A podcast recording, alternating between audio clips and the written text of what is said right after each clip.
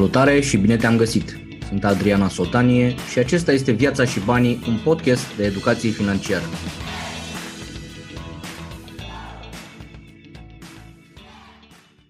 Și încheiem săptămâna Kiyosaki cu ce nu-mi place la el. După ce am petrecut patru zile în care v-am, v-am ales acele lucruri care cred sincer că vă pot ajuta, care cred sincer că sunt calitate pură în cărțile lui Kiyosaki și în uh, prezentările lui. Dacă mai țineți minte, am început cu cadranul banilor, da? luni am povestit să începeți să vă gândiți cam pe unde sunteți, unde vă sunt picioarele financiare și cum puteți să începeți din postura de angajat să puneți un mic picior în zona de liber profesionist, monetizând-vă un, o pasiune sau un hobby sau o abilitate pe care o aveți, o expertiză pe care o aveți și puteți evident să începeți să uh, puneți un picioruș și în zona asta de a investitorilor unde banii încep să lucreze pentru voi și vă ziceam eu că avantajul mare al banilor este că ei lucrează și noaptea și în weekend și în vacanță și de Paște și de Crăciun și de Revelion și așa mai departe. După aceea v-am invitat să vă faceți o situație a pasivelor și a activelor din uh, familia voastră, din uh, universul vostru financiar, adică să vă gândiți mai întâi pe unde se duc banii voștri, dacă îi băgați mai degrabă în pasive, care după aceea se depreciază și vă scot mereu bani din buzunar, sau dacă începeți ușor, ușor să băgați bănuții voștri și prin active, care fie se apreciază, fie vă generează, vă generează cash flow prin chirii sau prin dividende sau prin mai știu eu ce randamente și miercuri am integrat astea două lucruri în ceea ce se numește cash flow-ul sărăciei sau cash flow-ul prosperității și am început de la numărul să ne numărăm picioarele financiare care sunt punctul de plecare în situația noastră financiară și după aceea v-am invitat să vă gândiți care este primul lucru pe care îl faceți cu banii voștri în viața voastră. Și v-am zis întotdeauna o să observați că oamenii săraci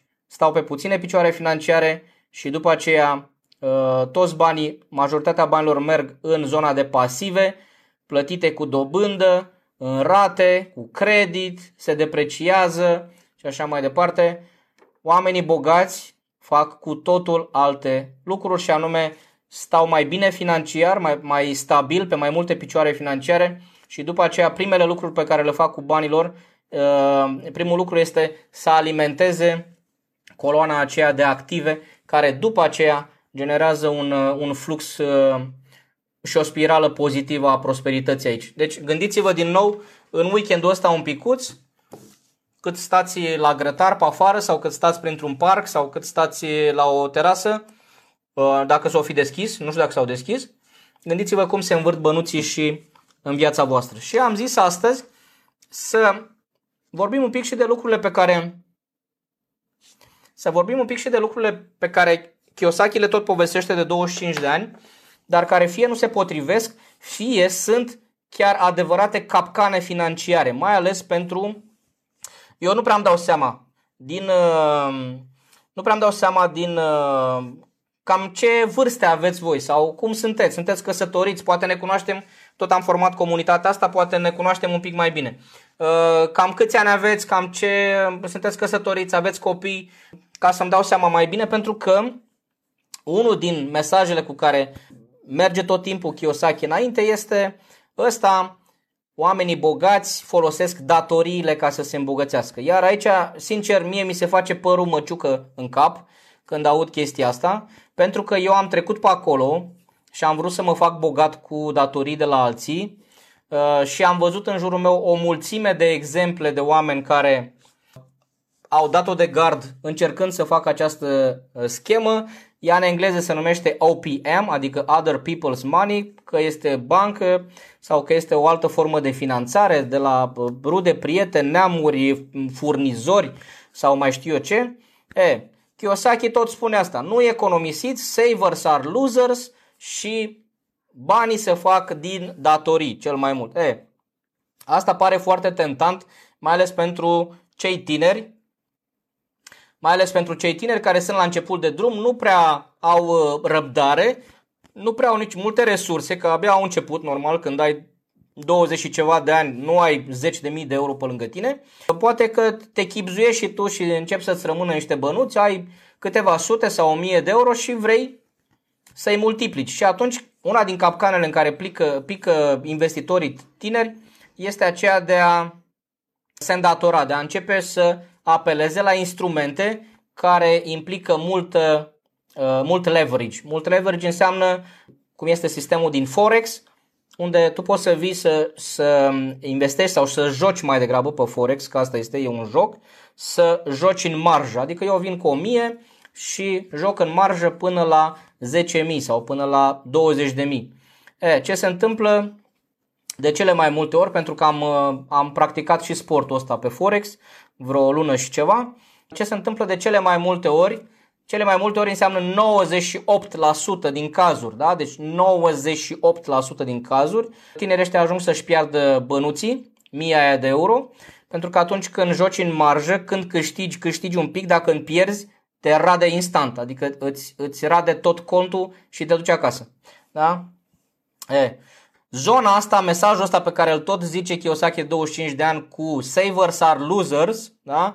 și că da, averile se fac pe datorii, nu funcționează, fraților, pur și simplu. Da? Oricât de tentant ar fi, țin minte că acum 4 ani de zile, aproape 5 ani, când am început să țin cursuri, m-am întâlnit la unul din cursuri cu un, cu un angajat, cu un puști care avea 22 de ani, cred, abia se angajase în compania respectivă și la sfârșit, după ce s-a terminat cursul, a plecat toată lumea și el a zis dacă poate să mai stea să mai vorbim un pic. Și mi-a arătat o carte pe care o avea în rucsac și o citea și era ceva chiar de genul ăsta. Cum să faci bani, cum să te îmbogățești cu zero bani sau ceva. Era o chestie de genul ăsta.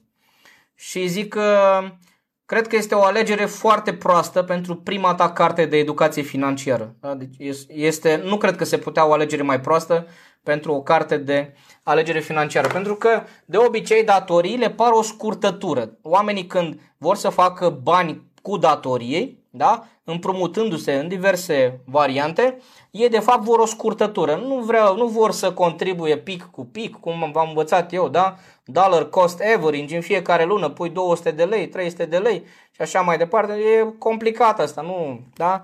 Dă-mi o pilulă, dă-mi o injecție, dă-mi o ceva, un medicament, să, vreau să ajung repede, să mă fac repede. Nu există. De cele mai multe ori scurtăturile astea se transformă în fundături și mai este un lucru extrem de important. Nu încercați să folosiți scurtăturile dacă nici măcar nu știți drumul cel lung și cel bun. Da? Adică, eu am un prieten foarte bun la Cluj, Florin Vancea, care este expert în cățărare, în supraviețuire. Vă povesteam eu că eu merg cu fetele mele la el în tabără de 5 ani de zile. Are o tabără de supraviețuire pentru părinți și copii. E, cei care aveți copii, vă invit, vă invit cu dragul. E, omul ăsta este incredibil, da? Incredibil. Supraviețuiește cu mâinile goale în deșert, în, în mijlocul mării, în mijlocul pădurii, oriunde, da? Este, are niște povești de viață extraordinare. A fost în Himalaya, a fost în Caucaz, a fost în Sahara, a fost, e, e o enciclopedie britanică. E, sunt de acord că după ce știi drumul cel bun și cel lung și știi semnele și știi calea, el se descurcă să găsească niște scurtături. Dar când ai 22 de ani și ai 1000 de euro în buzunar, dacă o ai și pe aia, și vei să o transformi tu în două săptămâni în 5000, eu îți garantez că o să rămâi cu ciuciu. Da? Pentru că pur și simplu te rătăcești. Nu recomand sub nicio formă și asta e unul din primele lucruri cu care nu sunt de acord de niciun fel când vine vorba de, de Kiyosaki.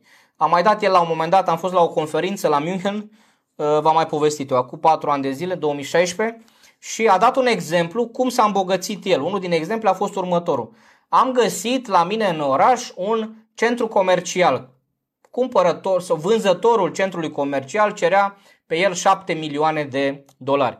Eu aveam doar un milion banii mei, am luat de la bancă încă 6 milioane, am cumpărat centrul comercial respectiv și în 3 ani de zile centrul comercial a ajuns să valoreze 10 sau 12 milioane eu am făcut un nou credit la bancă pentru 12 milioane și am plătit înapoi pe ăla de 6, mi-au rămas mie vreo 4, mi-am luat bani înapoi și uite că uh, am rămas cu o grămadă de bani. În realitate, dincolo de cei 3-4 milioane cu care ai rămas, ai rămas cu un credit de 12 milioane. Da? Un credit de 12 milioane.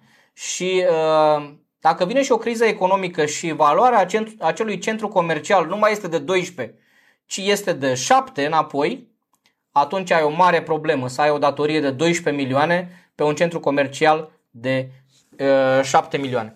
Deci, mare grijă, cei care sunteți tineri la început de drum, nu puneți, nu, nu puneți urechea la această variantă pentru că nu funcționează. Începeți cu puțin, începeți ușor, începeți cu multă educație, pentru că al minteri, știți ce se întâmplă? Când omul cu bani se întâlnește cu omul cu experiență, cel cu experiență rămâne cu banii, iar omul cu bani rămâne doar cu experiența. Da? Deci mare grijă.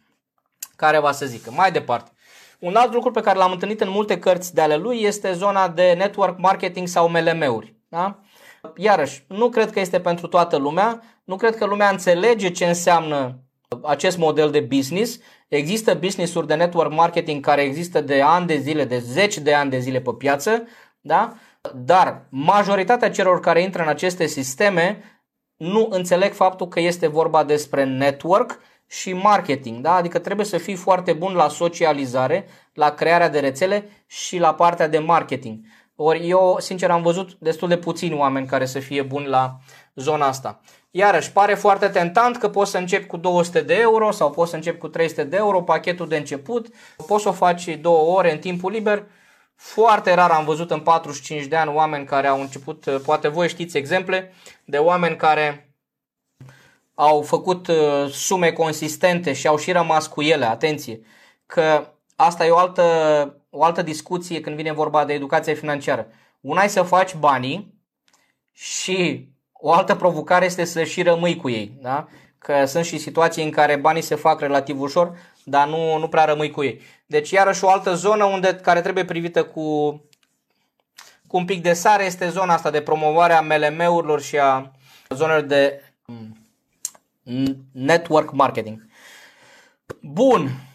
Și preferata mea este de departe o placă pe care l-ați auzit tot la fel de 25 de ani, care zice, cred că în uh, interviul cu Buhnici, dacă l-ați urmărit, sau în orice prezentare, în orice conferință pe care ați auzit-o, o spune și când a fost la București acum un an de zile, a zis-o cred că de 400 de ori într-o zi, uh, aceea cu go to school, get a job, buy a house, pay your debt, nu știu ce, invest in stocks, bonds and uh, mutual funds.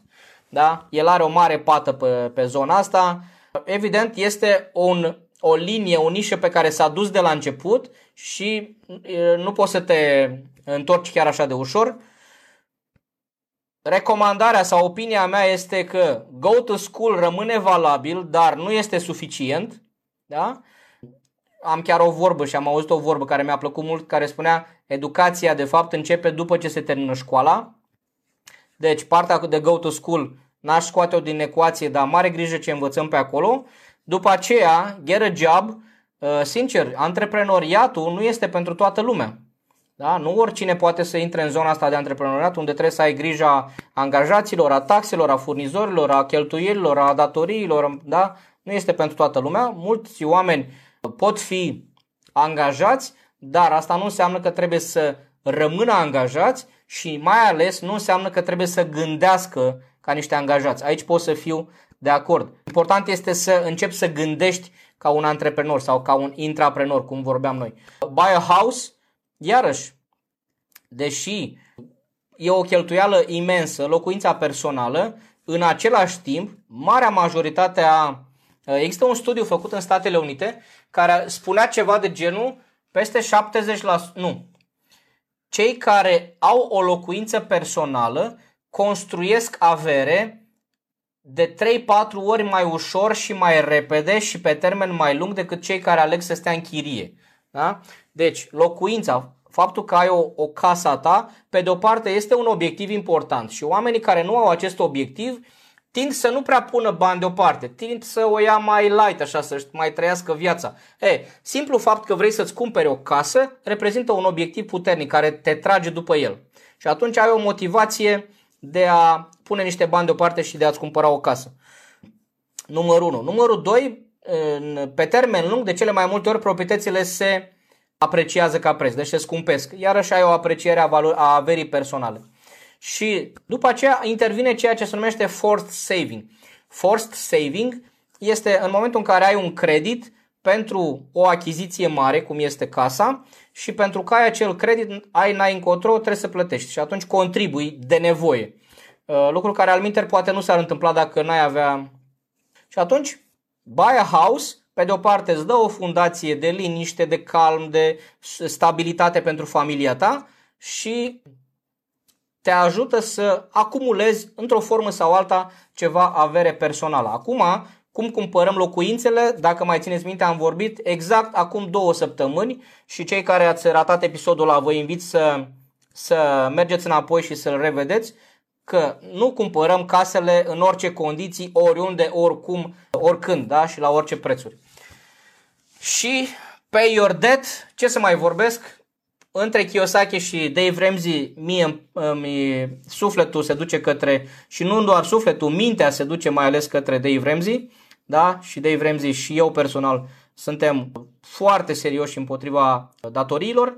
Și după aceea, ultima, ultima recomandare a Kiyosaki, nu investiți pe bursă sau în bonduri sau în acțiuni sau în ETF-uri, că nu are sens. Focusul lui este pe două clase de active după părerea lui, reale, care înseamnă imobiliarele și aurul fizic.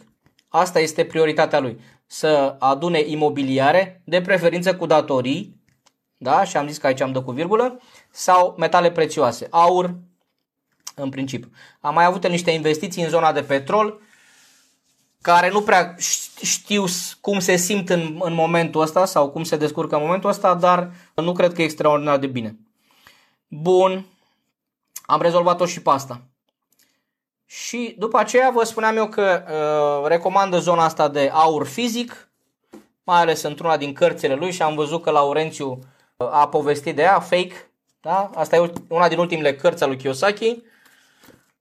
Nu știu dacă s-a tradus și în limba română. El aici povestește despre fake money, care ar fi bancnotele, hârtiile pe care le folosim în fiecare, în fiecare zi, fake assets, care ar fi acțiunile de la bursă și fake teachers, adică cei care te învață la școală, dar nu te învață nimic despre, despre viață. E o carte interesantă, dar mai mult de trei sferturi din ea trebuie luată cu, trebuie luată cu multă sare. Cu multă sare. Laura zice că Kiyosaki lovește în Dave Ramsey, îl atacă mereu. Da, pentru că e, diferența lor principală este asta. Kiyosaki e ferm convins că banii se fac din datorii și din neplata taxelor, nu, din optimizarea taxelor, hai să fim eleganți. Da? Deci Kiyosaki vede sursa averii este îndatorarea și optimizarea taxelor, în timp ce Dave Ramsey, așa cum consider și eu, sursa averii o, consider, o constituie acumularea constantă de educație, de experiență și de resurse. Țineți minte de cei trei E de care povestea education, experience și excess money, bani în exces, pe care îi punem la treabă în mod constant și îi lăsăm în pace să se acumuleze și așa mai departe. Bun. Care va să zică, dacă vreți să vă descărcați bugetul personal, să vi-l faceți weekendul ăsta, cei care nu vi l-ați făcut, sincer, nu veți reuși să vă gestionați banii nici în criză, nici în creștere economică dacă nu vă faceți bugetul personal. Intrați la mine pe site, este gratuit formularul, durează fix 5 minute să vi-l faceți, nu e mare filozofie, veți începe să gândiți pe 12 luni și veniturile și cheltuielile, da? O să dedic o seară numai despre explicarea bugetului, m-a și solicitat cineva, nu mai știu dacă Bogdana sau altcineva, m-a solicitat, mai povestește-ne odată cum este cu bugetul, de ce să-l facem așa și nu altfel. Poți descoperi mai multă informație și inspirație despre acest domeniu pe www.adrian.asoltanie.com, pe grupul de Facebook Viața și Banii sau pe canalul de YouTube Adrian Asoltanie. Cam asta a fost uh, despre Kiyosaki. Hai să vedem niște întrebări. Ați fost uh, foarte productivi din punct de vedere al întrebărilor. Mulțumesc foarte mult băgați-le și aici în comentarii dacă mai aveți, poate nu sunteți de acord cu mine când vine vorba de ce am povestit până acum, vă provoc să, să-mi, să mă contraziceți, să povestim aici, să învățăm unii de la alții, cu siguranță avem perspective diferite. Hai să vedem ce întrebări au venit. Daniel întreabă în imobiliare pe ce mergeți mai mult pentru a fi dat în chirie, apartamente sau garsoniere? Câteva avantaje și dezavantaje dacă se poate. Bun. În principiu, garsonierele sunt cele mai eficiente din punct de vedere al chiriei. Deci îți aduc un randament față de costul de uh, achiziție și de întreținere. Uh, randamentul la garsonier este cel mai bun. Însă, focusul meu este pe zona mai degrabă de la pe două sau trei camere, pentru că am mai multă am mai multă flexibilitate. Ce vreau să spun cu asta? În primul rând, garsonierele ai anumite limitări. Pentru că într-o garsonieră poți să bagi unul sau doi studenți, un angajat tânăr sau maxim un cuplu. Da? De obicei, resursele lor sunt destul de limitate, sunt uh, la început de drum. Știți cum este. E, două camere îți permite ceva mai multă flexibilitate, mai multă libertate. Adică în două camere poți să bagi 2-3 studenți, poți să bagi un cuplu, un cuplu cu un copil, poți să bagi o mică firmă. E, și cam aici mă uit eu, pentru că în general o să fac o seară numai despre achiziții imobiliare, ca să vă povestesc cum fac eu. Avem trei proprietăți închiriate, două dintre ele către firme, una către o familie, dar pentru că mă interesează locații bune, da? Atunci caut deschiderea mai degrabă către firme, adică să poți să închiriezi unei firme. De ce? În primul rând își permite chirie ceva mai bună, mai mare, stau pe termen lung, nu sunt chiar atât de... Nu pleacă și vin oricând, pentru că odată ce ți-ai pus sediu social și angajații și știu clienții și așa mai departe, stau locului, au mai multă grijă de proprietatea respectivă, pentru că le vin clienți pe acolo, este curat, este aranjat, este îngrijit, este, da? Oamenii sunt mai civilizați, au, sunt multe beneficii în a avea chiriaș companie și atunci nu mă uit la garsoniere, mă uit de obicei două, trei camere care să fie în, în locații centrale potrivite și pentru mici companii. Deci pentru o companie de 4, 5, 6 oameni, 10 uh, oameni și așa mai departe. Și iarăși îmi plac spațiile care sunt ușor atipice. Unul dintre, unul dintre proprietățile noastre este o mansardă. Este o mansardă pe care am transformat-o dintr-un trei camere și un pod. Avea trei camere, o, o dărăpânătură efectiv, deci o, un coteț sau o grotă, cum zice Bogdan Dinu de la Căruța cu Bani, pe care vi-l vă recomand călduros să-l urmăriți. Bogdan zice, are o vorbă, ce eu mă uit după grote. E, așa mă uit și eu după grote și asta era mai rău decât o grotă, deci era o peșteră infectă. Ca să vă imaginați cum stătea familia respectivă acolo, la baie, era o baie de 2 metri pătrați ceva de genul ăsta, una, un, un spațiu unde era baia, să zic așa, ca să vă imaginați, era o perdea, pur și simplu la baie, iar dușul consta într-un furtun tras de la o butelie cu un arzător de aragaz care trecea pe, pe deasupra căruia trecea o țeavă de apă rece. Adică oamenii ca să facă duș pur și simplu dădeau drumul la aprinzătorul ăla de aragaz de la butelie Trecea apa rece încetișor pe acolo pânțeava de deasupra arzătorului și încercau să facă duș acolo. Deci era o, o grotă sinistră pe care am transformat-o într-o mansardă de aproape 200 de metri pătrați, spațiu de birou cu veluxuri, cu tot acum este un, un open space foarte frumos. Am și eu o mică, o mică zonă unde am birou acolo, restul este închiriat unei companii. În general mă uit după mă uit după proprietăți ușor atipice la care oamenii strâmbă din nas, mm, da, nu, mucegai, mm, parchetul umflat, mm, mm, mm, mm. o să povestim despre imobiliare într-o altă seară mai pe larg, deci așa mă uit. S-ar putea însă pentru multă lume ca o garsonieră să fie un bun început de drum, da? să poți să strângi sau să faci o mică investiție la un 20 și ceva, 30 de mii de euro, să fie un prim pas pe care îl pui în zona asta o achiți în 5 ani, devine un picior financiar, te ajută la următorul pas. O să vă explic sistemul complet într-o, într-o seară. Avem subiecte hă, hă, până, la sfârșitul, până la sfârșitul vieții. Bun. Alexandru întreabă ce părere am de investiții în tablou, manuscrise, de exemplu Cioran. Păi, hai să ne uităm un pic vă spuneam eu, primul pas în investiție este să-ți faci profilul de investitor. Al doilea este să nu ai datorii de consum, gen uh, card de credit și așa mai departe. Al treilea pas este să te uiți pe acest, uh, să ai fondul de urgență și de siguranță și după aceea ne uităm la investiții. E, și ne uităm la investiții, profilele de investitor, precaut, echilibrat, dinamic, strategic și ne uităm că zona de colecții de artă sau de mașini de epocă sau de timbre sau de ce o fi este rezervată mai degrabă investitorului strategic. De ce? Este un uh, activ speculant. Nimeni nu cumpără un tablou sau un uh, caiet de alu, un manuscris de alu Cioran pentru că va produce în timp vreun dividend sau vreo chirie sau ceva. Toată lumea care cumpără în zona asta, da, de la metale prețioase în sus, toată lumea cumpără ca să găsească un cumpărător, să găsească un cumpărător dispus să dea mai mulți bani. Eu știți că vă spuneam în glumă că zona asta de aici, de zona de speculă, se numește și strategia fraierului mai mare. Adică faci bani vânzându-l pe cioran dacă găsești pe cineva dispus să scoată mai mulți bani din buzunar.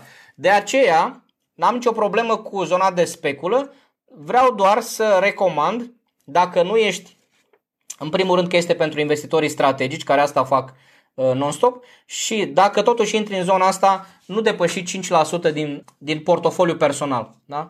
dragă Alexandru. Și aici am chiar, o, am chiar un exemplu. Am un prieten foarte bun care este foarte pasionat de artă.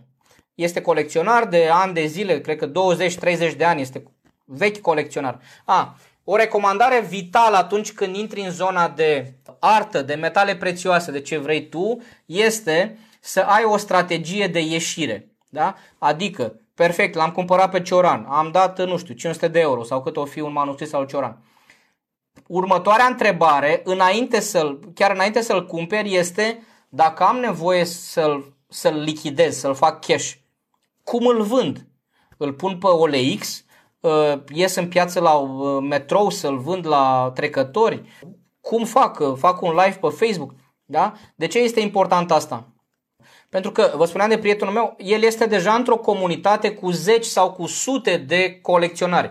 Colecțiile lui s-au construit treptat, câte una pe an, câte două pe an, mici, caiețele, schițe, manuscrise și așa mai departe. Da? Dar este deja, după ceva timp, cu mici la fel, pic cu pic, da?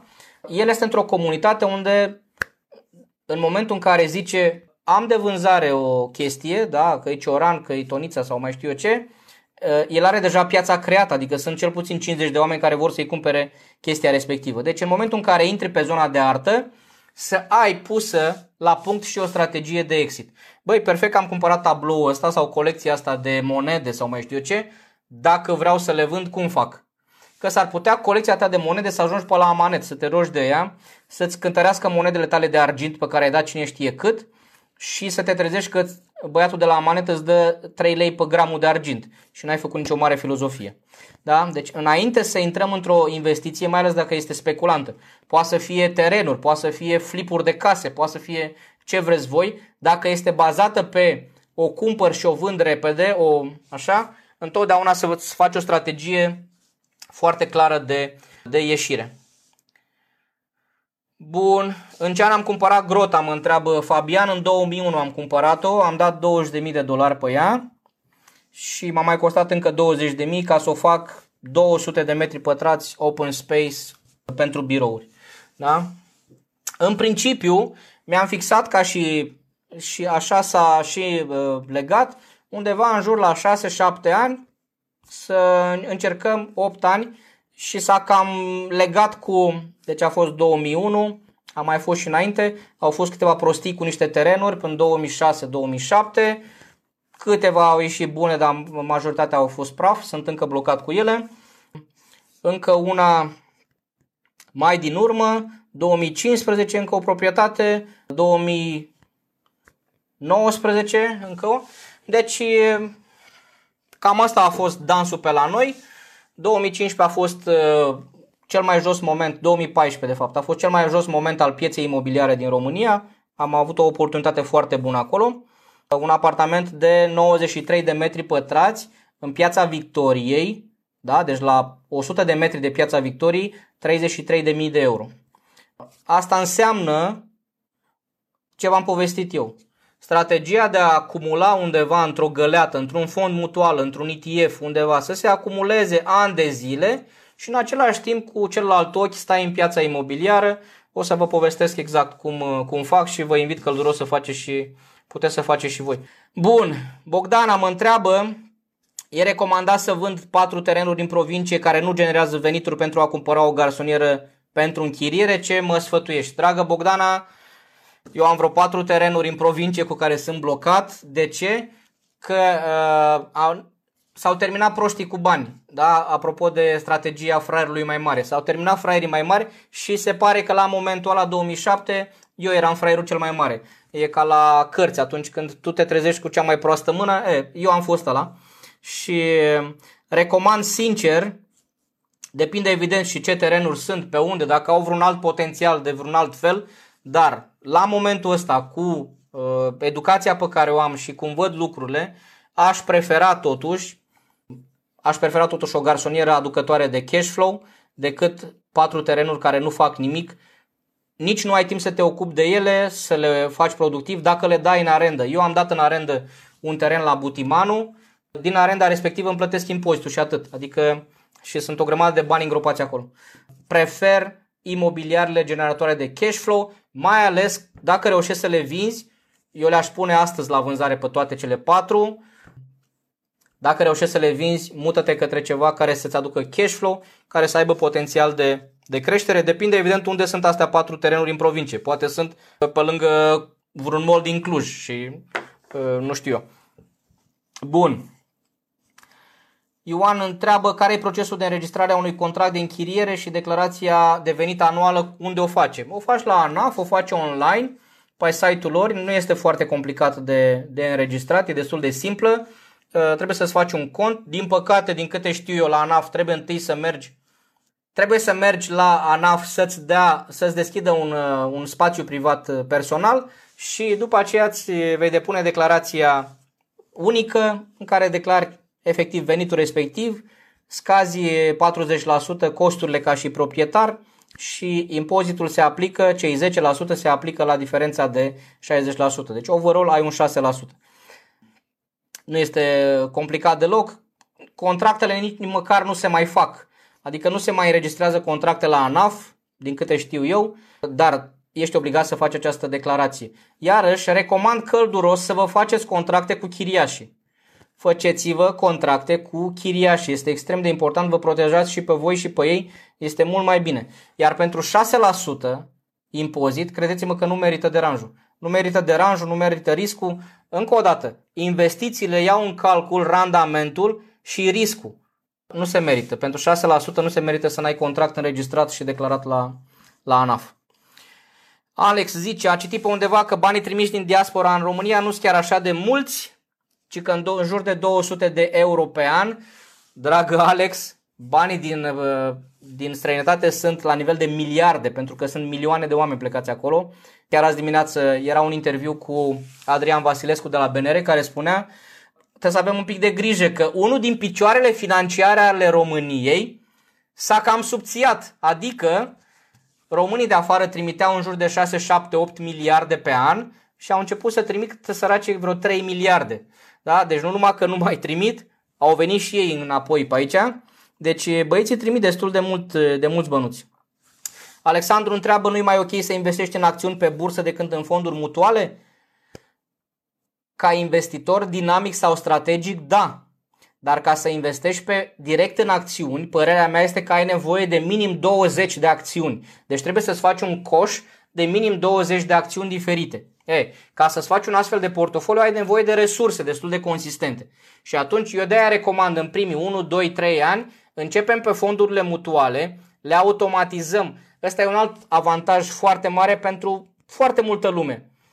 Deși vin la pachet cu niște comisioane, fondurile astea mutuale, da? Că practic, practic ce faci? plătește educația cuiva. Dacă tu nu te pricepi să alegi acțiuni, obligațiuni, titluri de stat, să-ți faci portofoliu, plătești pe altcineva.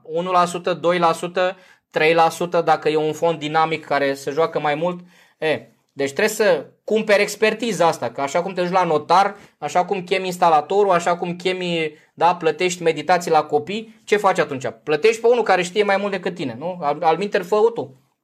E, un avantaj uriaș al fondurilor mutuale este faptul că se pot automatiza, adică în fiecare lună îți setezi o sumă și o lași în pace. Ce am observat eu este majoritatea oamenilor nu au disciplina de a contribui, de a face investiții. Asta e ultima grijă pe care o au.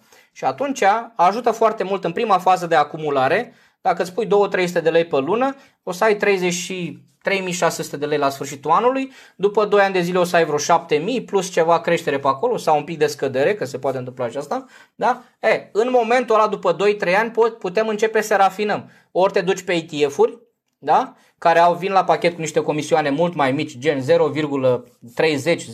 la, la sută, mai micuțe, sau dacă ești atât de iscusit, te-ai educat în ăștia 3 ani și rupi bursa în două, cu 7.000 de lei, cu 10.000 de lei, da, începi să îți faci un portofoliu. Poate te duci pe 5 acțiuni la început, anul următor mai adaugi încă 5 și ușor, ușor îți construiești un cont. Dar la început nu aș recomanda să intrați pe, pe direct pe acțiuni. Bun, ce tip de, Gabriel mă întreabă ce tip de fond mutual folosesc, cu grad scăzut, mediu sau ridicat. Drag Gabriel, eu sunt investitor dinamic, asta înseamnă că mi-am ales două fonduri mutuale, unul este de acțiuni, în care am 80% din portofoliu și 20% merge către un fond mutual de obligațiuni.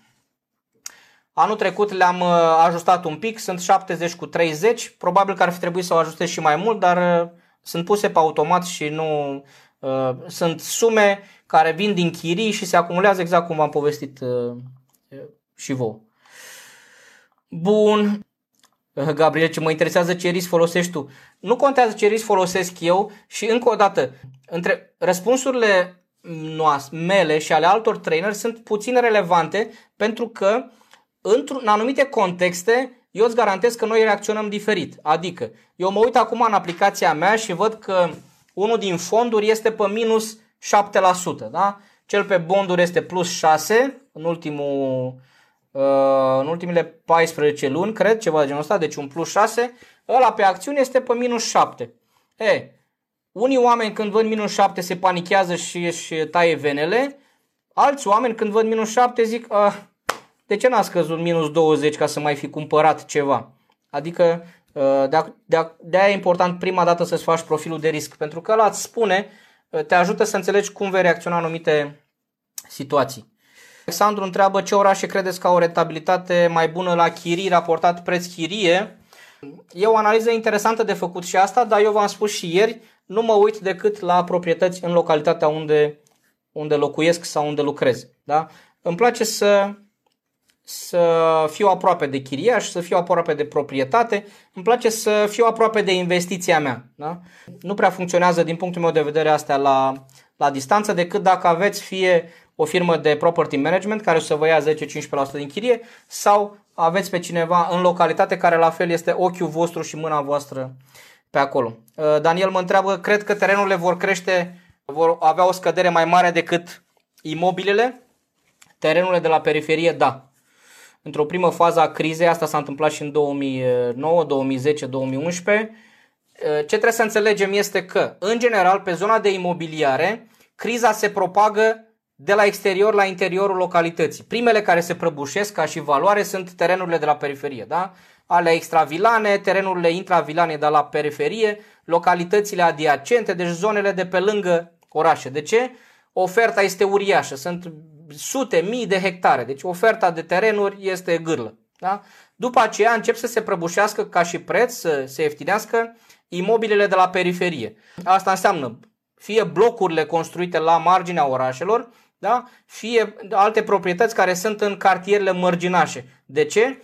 Sunt oameni cu posibilități reduse, sunt, iarăși sunt foarte multe, pentru că în zona de periferie sunt, dacă vă uitați la oferte, cât de multe oferte sunt, intrați pe imobiliare.ro de curiozitate să vedeți câte oferte sunt drumul taberei militare, Popeșle Ordeni și zona aia. Da? Deci sunt sute, mii de apartamente la vânzare. E, și când sunt când oferta e foarte mare, evident, și cererea este micuță, ele încep să se prăbușească. După aceea încep să scadă cartierele mai uh, bune, să zic așa, deci cercul semicentral și ultimele, cele care își păstrează cel mai bine valoarea, să zic așa, sunt terenurile și proprietățile din centru, zonele ultracentrale. De ce?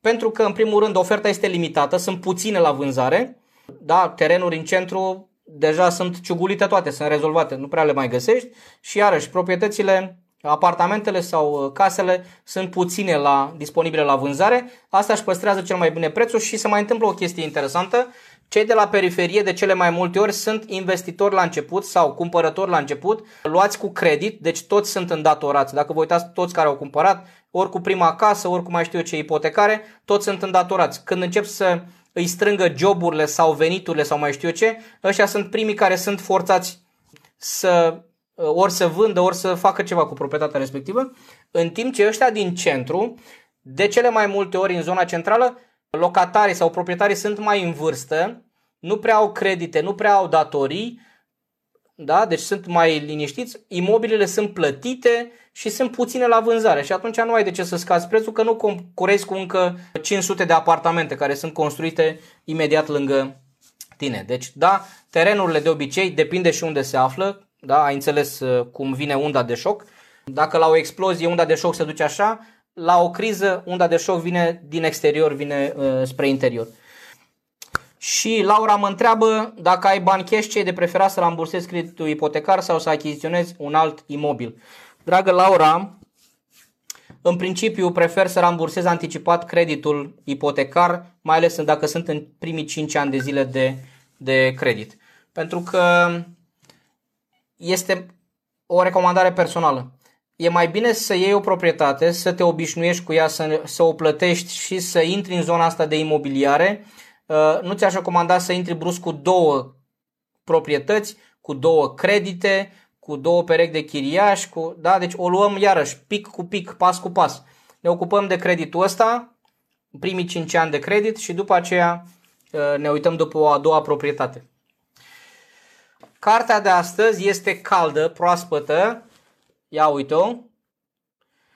Iancu Guda, eu sper că ați auzit de el și sper sincer că îl urmăriți, este unul din cei mai tari analiști economici din România. Este directorul general de la Coface, care este o companie ce analizează și dă rating altor companii din, din România în momentul în care vrei să accesezi un credit comercial sau un credit bancar, ai nevoie de un rating de la o astfel de companie cum este Coface-ul și într-o lună de zile Iancu a scos această carte pe care am primit-o astăzi, abia aștept să o citesc weekendul ăsta, pentru că analizele lui Iancu are acces la tone de informații și atunci analizele lui sunt întotdeauna foarte bine susținute de informații și vreau doar să vă citesc o chestie, vă recomand călduros cartea, îl urmăresc pe Iancu de mult timp și oferă întotdeauna valoare multă. Zice, COVID-19 va fi învins. Orice război trece, oricât este de dureros. Și războiul ăsta va fi dureros, vă zic eu acum. Nu citeam din Iancu, vă spuneam eu. Deci războiul ăsta o să doară. Recesiunile sunt etape normale ale ciclului economic, corect, v-am explicat eu cum fluctuează, care continuă după aceleași legi. Totuși, indiferent de viteza relansării activității economice, economiile vor rămâne cu sechele importante între care datorii publice și private, atenție că și Iancu are aceeași abordare, mare grijă la datorii și la alea private și la companii și la țară, că asta, criza asta va fi o, o criză, în primul rând, a datoriilor, a datoriilor companiilor, a datoriilor țărilor. Depinde de noi dacă vom merge haotic în zigzag sau ordonat în linie dreaptă. Printre cele 60 de bune practici și soluții, această carte încearcă să aducă ordine în haos. Asta încearcă să aducă și discuțiile noastre din fiecare seară. Eu vă mulțumesc că ne-am, ne-am revăzut și astăzi. O să vă pun, ca să nu încheiem totuși într-o notă sumbră așa, deși trebuie să fim foarte serioși când vine vorba de bănuții noștri, v-am pus aici un filmuleț foarte interesant cu doi tipi de pe, de pe YouTube pe care eu îi urmăresc și explică foarte mișto diverse concepte de educație financiară. Filmulețul pe care vi l-am pus prezintă 5 prostii pe care le fac oamenii cu banii, cu bănuții lor. Dacă ai aflat ceva interesant și util azi, îți mulțumesc dacă împărtășești și prietenilor tăi. Educația financiară e despre viață, nu despre bani. Să ne vedem sănătoși și prosperi. Adrian